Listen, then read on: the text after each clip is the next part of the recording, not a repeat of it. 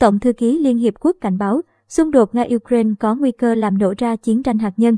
Hôm ngày 14 tháng 3, Tổng thư ký Liên Hợp Quốc Antonio Guterres nói với báo giới rằng xung đột giữa Nga và Ukraine có thể leo thang thành một thảm họa hạt nhân.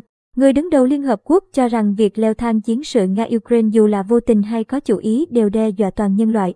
Ông Guterres nhấn mạnh, nguy cơ xung đột hạt nhân, từng khó có thể nghĩ đến, thì giờ lại nằm trong khả năng hiện hữu. Ngoài mối đe dọa nổ ra xung đột hạt nhân, Tổng thư ký Guterres còn cảnh báo rằng cuộc chiến này không có bên thua kẻ thắng. Ông Guterres nói, người nghèo trên thế giới sẽ đặc biệt bị ảnh hưởng bởi giá thực phẩm tăng cao. Riêng Ukraine đã cung cấp hơn một nửa nguồn cung lúa mì của chương trình lương thực thế giới.